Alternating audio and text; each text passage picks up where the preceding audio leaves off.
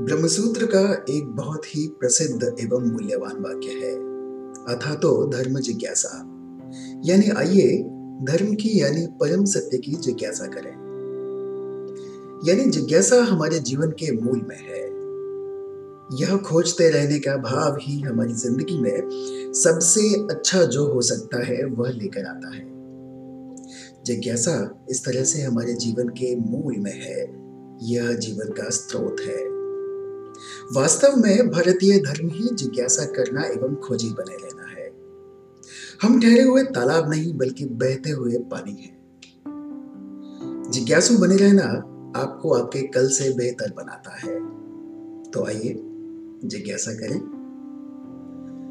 यहाँ इस प्लेटफॉर्म पर अलग अलग विषयों की केवल उथली और मनोरंजक नहीं, बल्कि विषय की एक पूरी समझ और एक व्यापक दृष्टिकोण आपके सामने रखने का प्रयास रहेगा यकीन मानिए, आप इन विषयों से सीधा अपने आप को संबंधित मानते हैं या नहीं?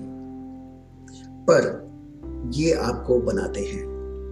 इनकी समझ आपके सोचने के पूरे तरीके पर कहीं ना कहीं से प्रभाव डालती है और इस तरह से ये आपकी ज़िंदगी पर भी प्रभाव डालती है।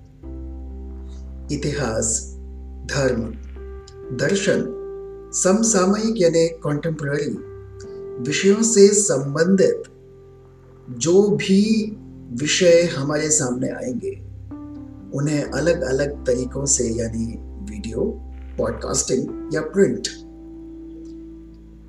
किसी भी माध्यम से हम आपके सामने उन्हें लाने का प्रयास करते रहेंगे। तो आइए जिज्ञासा की इस साझी यात्रा की शुरुआत करें।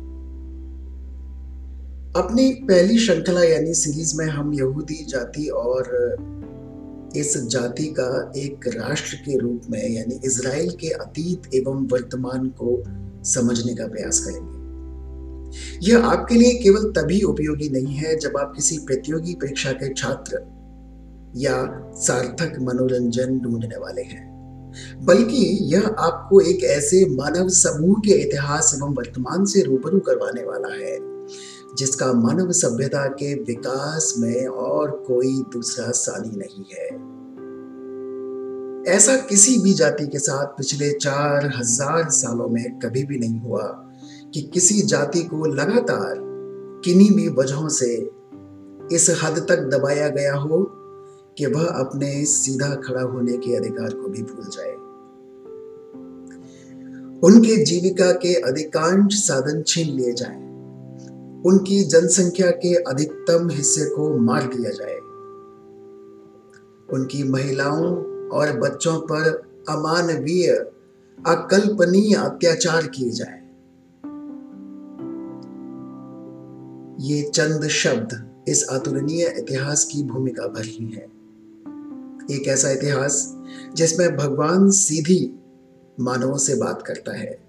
एक ऐसा इतिहास जिसमें ईसाइयत और इस्लाम के प्रारंभिक सूत्र छुपे हों।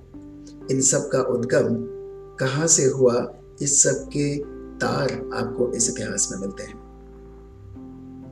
एक ऐसा इतिहास जिसमें रोमन, ईरानी, यूनानी और यहाँ तक के मिस्र के फराहों जैसी तमाम दैवीय कहानियाँ आपके साथ एकाकार होती हो।